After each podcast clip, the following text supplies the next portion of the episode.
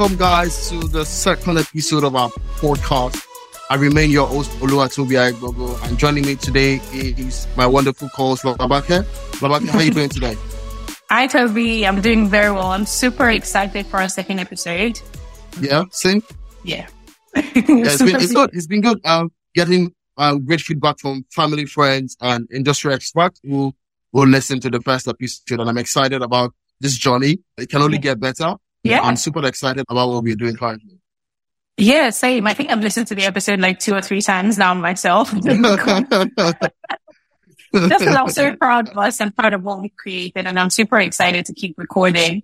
I have a couple guests on the show. Yeah. But yeah, no, I'm doing well. Yeah, that's good. For me, it's all about making sure that people get to know more about conversations like this. Um, because this is a conversation that we need to continue to talk about for people to know how important it's good for us to talk about climate change. But yeah, yeah. I'm excited about us bringing our guests, sharing insightful topics with our listeners and getting more interesting conversations that move along with the podcast. Exactly. And even mainstreaming sustainability, right? So it doesn't have to be the super technical thing that is talking, you know, about really technical terms and, you yeah. know, things that the everyday person, shall I say, will not understand or relate with. But, you know, being able yeah. to democratize that information is one thing that I'm really excited to be able to do on the podcast. So hopefully our listeners enjoyed it and will stick with us as we go on. Yeah. yeah. Awesome. So today we are going to be talking about a very interesting topic, which is on the emergence of sustainability and climate change to the mainstream. We're going to look at the positives, the negatives, and the reputation that comes with it. And for me, it's, it, I think this topic is a very interesting one. I can't wait to get your, your input on this because I know, uh, like I always call you the queen of sustainability. Uh, so yeah. Yeah, I'm super excited. I'm super excited to do that. But before we jump right into that, um, should we just yeah. quickly go over some of the things that we've seen in the news, hmm? recent happenings in sustainability? Well, yeah, sure. For me, I've been biting myself to share this information, which I'm sure a lot of people are now aware about. So Global Citizens Week, it's a global organization pushing for the sustainable development goals. We Recently launched a very powerful campaign called our Planet Campaign. Have, have you heard about that? No, I haven't. What is it about? Well, okay. So, so let me give you uh, first roll information. So the Power Planet campaign was recently launched at the Global Citizen Festival, where it's a campaign to ensure that the poor and vulnerable countries have a better financial foundation, access to financial solutions, so so that they can able to invest in critical education, health system, because these are issues that a lot of countries or underdeveloped countries are battling with. So this campaign, al- alongside world leaders, global parties, are calling for the development banks, the philanthropy, the private sector leaders to reemerge in our financial systems to, to meet the moment and also defend the planet. And it's an amazing campaign that was launched by Evans, the Prime Minister of Barbados, as well as the founder of Global Citizen. I'm excited to see the impact that this campaign, because for Global Citizens, it's an organization that when they, they come out with a campaign, they follow it to the end to make sure that the impact and the see result on this. I'm excited about this and I can't wait to see the impact it will have on the planet and on the people as well. That's awesome. I really love seeing people come together to make a difference and global citizens. Yeah. And I feel like I've said this to you before as well, because you've been working with them for quite a while. They have a really cool way of bringing people together to do that. They do this really cool thing where they make it accessible to everybody yeah. to kind of make a difference. Um, and I think that's such an important initiative at this time. So I'm really excited about this campaign and I definitely will be keeping an eye on it. Yeah, awesome. I think our viewers can also get more information about that by visiting globalcitizens.org to read more about the our Pop Planet campaign. Right. So speaking about bringing people together to protect them vulnerable, have you been following the devastation from Cyclone Freddy in South Africa as well, or Southern Africa, I should say? Oh yeah, it's, it's not been a good one. The storm has killed hundreds in Malawi, Mozambique, Madagascar, and the last time I read, it was set to break the record as the longest lasting cyclone ever. That's crazy. I think this is a cyclone which, which, yeah, really horrible. I think the cyclone developed, or I think through over the Australian Indian Ocean, I guess, in early February and has traveled all the way to Africa, Mad- Madagascar, Mozambique, and now from the report I can see, it has gotten to Southern Africa for, for the second time. I think that the death toll in Southeast Africa due to the longest tropical cyclone ever has risen to about 525 people, according oh, wow. to the local authorities. Yeah, it's really heartbreaking. More than 1,000 people have been injured, 85 are missing. and 95,000 people have been displaced. It's really sad. 95,000 people. This is the really devastating thing about natural disasters in conjunction with yeah. a lot of the challenges that, you know, African countries or countries in the global south are already facing. Cause I know there's, and you know, we're not going to speak too much about conflict on this podcast, but also the situation in Sudan that is increasing the number of displaced people. And I just feel like seeing things like this in conjunction with conflict, in conjunction with climate change impact and yeah. further devastating the continent is really heartbreaking. You know, it's sad. I just feel it can be a solution as soon as possible. And again, yeah. international organizations or the government provide aid for the people that are in displaced because 95,000 is a lot. And yeah. hopefully those who are missing are also be reconnected back to their family when they are found. And so, yeah, what have you been looking into recently, Labake? So interestingly, and this is one that I've been super excited to talk about, even though I don't know a heck of a lot about it. Yeah. but it's about solar power. Um, and so basically oh, this, okay. yeah. And this is basically solar power that is stored or collected in space and can be transmitted to Earth. So this yeah. form of solar energy or solar power has already been in existence or being used for decades now, and it already powers spacecraft. But now there's conversations about storing that energy and transmitting it to Earth to extend uh, capacity for renewable energy. And I think it's super yeah. interesting. I think it's really cool to see how we can expand capacity for renewable energy, potentially even share with countries that don't have as much access to solar energy storage and to see what we can do. Like innovation is taking such a center stage in solving some of the challenges of climate change and seeing solutions like this really get me mm-hmm. excited about possibilities. Yeah, that's interesting. I've never heard about these, and uh, hopefully this will be launched soon, so everyone can can have a taste of it. Space-based solar power is that what you called it? Yeah, space-based solar power. I'm sure we'll hear more about it in, in the years to come. More countries and organizations are putting in more resources to develop the research in yeah. this space. So I'm sure we'll hear more about it. Let's go straight to topic. Let's dive into the topic for today which we'll be talking about the emergence of sustainability and climate change to the mainstream. We're going to be looking at the positives, the negatives, and the reputation that comes with it. So for me, I think in recent years, we've seen this dramatic shift in the public consciousness on around environmental issues. So people are trying to, or not trying to, they are making conscious effort to be involved in conversations like this to make sure that they protect the environment, they protect their space, they embrace recycling what do you think has been the main driver of this new shift? So if you look at the history of sustainability, right, mm-hmm. there have been a number of yes. things that have emerged in the last, what, 50, 70 years. Yeah. A gradual change of perception, but more so kind of niche and starting in Western countries. So in, in Europe and in the US, where you know, I guess there were protests against, you know, environmental degradation, whether this was around, you know, oil and see the sea sea activities or ocean activities, but then more on a regulatory side, or should I say international law and policy side, the UNFCCC, which is the United Nations Framework Convention on Climate Change, was established in 1994. And I think this was mm-hmm. part of the Rio Convention. And this was kind of the first okay. global move towards mainstreaming a sort of global protection of environmental activities, right? And so they set a, they aim to, okay, to yeah. prevent like human interference with, you know, the climate. And they set a goal. That was the first place I set a goal to stabilize greenhouse gas concentrations and reduce human interference with climate change.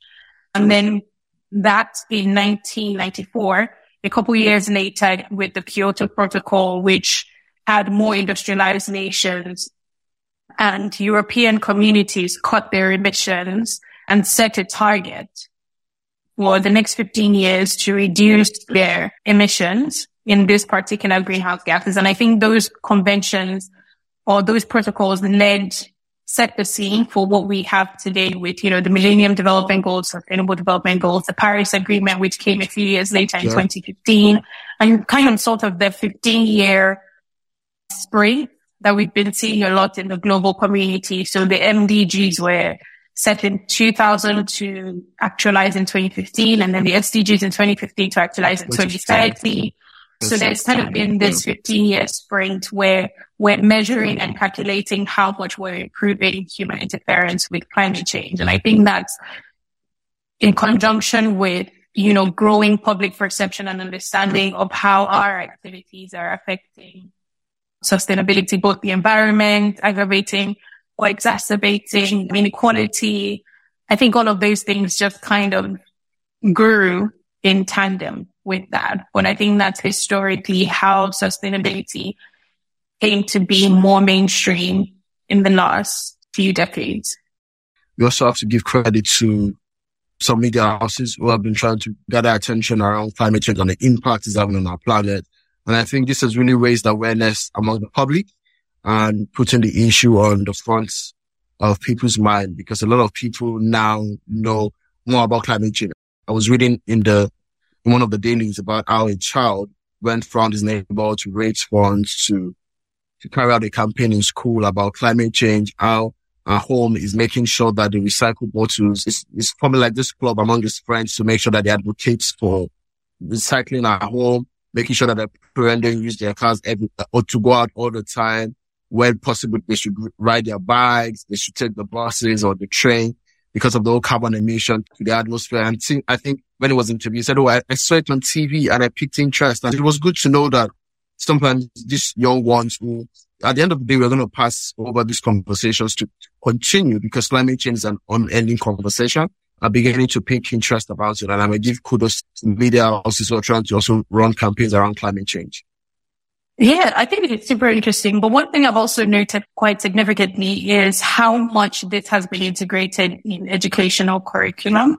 So in schools, yes, people yes. are learning a lot more about the environment and the science behind, you know, climate change and weather patterns and its effect on different areas of society. And it's really interesting to see that information be instilled in, in yeah. children as they're growing and as they're learning and it's changing how they are thinking about the world. I always say is that Generation Z or Gen Z might just save the world.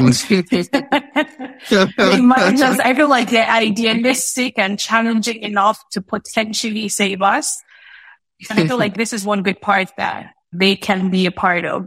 Yes, yes. A big shout out to the young activists who are pushing for climate justice. And I think yeah. another issue, another positive, another impact, the rise of the green economy I think that yeah. has really played a big role in this shift. You see more and more companies adopt sustainable practices, invest in clean energy. Some are even becoming clear that sustainability is not just a niche, right? But a major driver of economic growth. So I think it's, we must give kudos to also organizations that are really pushing for things like this as well.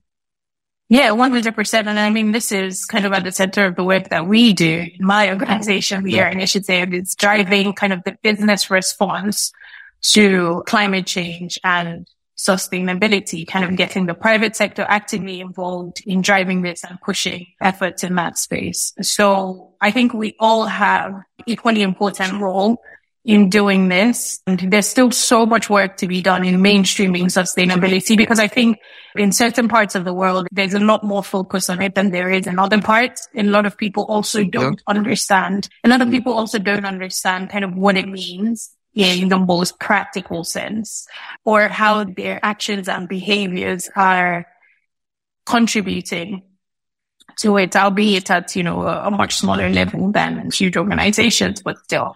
So there's a lot more work to be done in mainstreaming it, but I think as the years go on, it's definitely becoming a top priority globally. Yeah, but also while, we talk about the positive, um, there's also the negative aspect of it. Oh, yeah. Uh, and some would argue that one of the biggest negative is the polarization of the issue. What are your thoughts on that? I think with everything, right? There's the tendency that this could happen. I do think there's a lot of basis to some of the criticisms, right? Polarization in the sense that some scientists or some people are saying, oh, doom and gloom, climate change is doing X, Y, Z. And some people for whatever benefit they are getting from it. I say, you know, this is not the case. We're all fine. We're not going to die with you these many years and we're all doing okay. Mm. But the truth of the matter is you can't actually dismiss the practical impacts we're seeing. We just spoke about Cyclone Freddy, right? That has displaced like yeah. 5,000 people, killed hundreds of people. This is not a norm in these mm. places. Oh, but don't you think that some would argue that one of the biggest negatives is the polarization of this issue?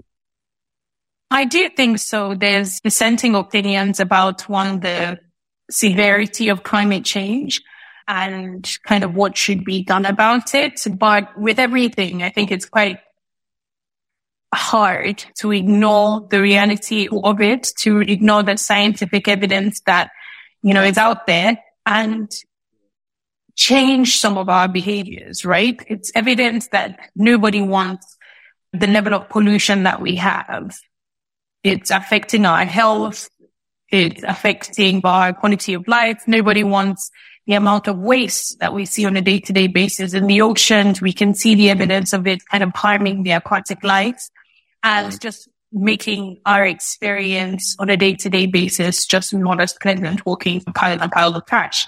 So without even looking on the more macro level of climate change and the scientific things that you can't do, I think it's quite important to pay attention to what's right in front of us, the very practical examples of how this is playing out in, in, in our realities and maybe focus on that a little bit more than the dissenting opinions from the scientists and others. What do you think? Yeah, I think for me, it has led to a divide between those who are working towards a more sustainable future and those who are resistant to change. Because when it comes to issues like this, there are those people who are pushing for change, but there's some people who behind the scene are saying, no, we don't want this change. And I think it's a real challenge. There's also another negative that has emerged is the co-opting of the sustainability movement by corporate interests. While some companies are genuinely committed to sustainability, trust me, there are other people who are simply using it as a marketing tool but without making significant changes. I think I don't want to start talking about that today. One hundred percent. Uh, trust me. yeah, because some companies are really doing the work, while some are using it as a marketing, to which I think is fair. Uh, when it comes to making significant changes to their practices, they believe that this is a tool that, because this is a conversation that everybody's having, so they want to make sure that will be a part of it. But genuinely, them is a marketing tool well, I seriously agree, right? And I think even apart from companies, there are so many countries as well. The US, for example, the US is or has been, you know, really big on environmental protection and climate change. But then, you know, within the Trump era, there was kind of this pullback. They pulled back from the Paris Agreement. Uh, and there was a bit of a kind of pullback from environmental protection and those kind of things.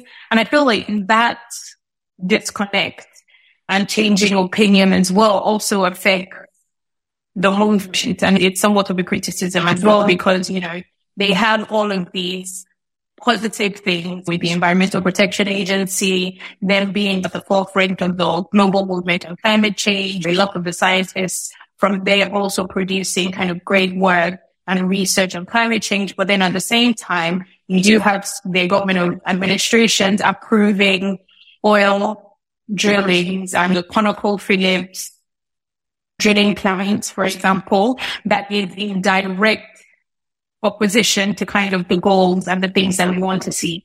A lot of the criticisms for climate change, I guess more holistically, the climate transition more specifically is also it to be Western driven as opposed to global like global facing where there are a lot of people who argue that they've industrialized off the back of this and they're now kind of expecting and demanding that countries don't industrialize based off of this. Its negative kind of impact on climate change and the injustice behind that. There's also criticisms around this transition to more natural materials and the impact that thing has on developing countries in the global south. So for example, some of the minerals that is used to produce solar panels, some of those materials need to be mined in African countries.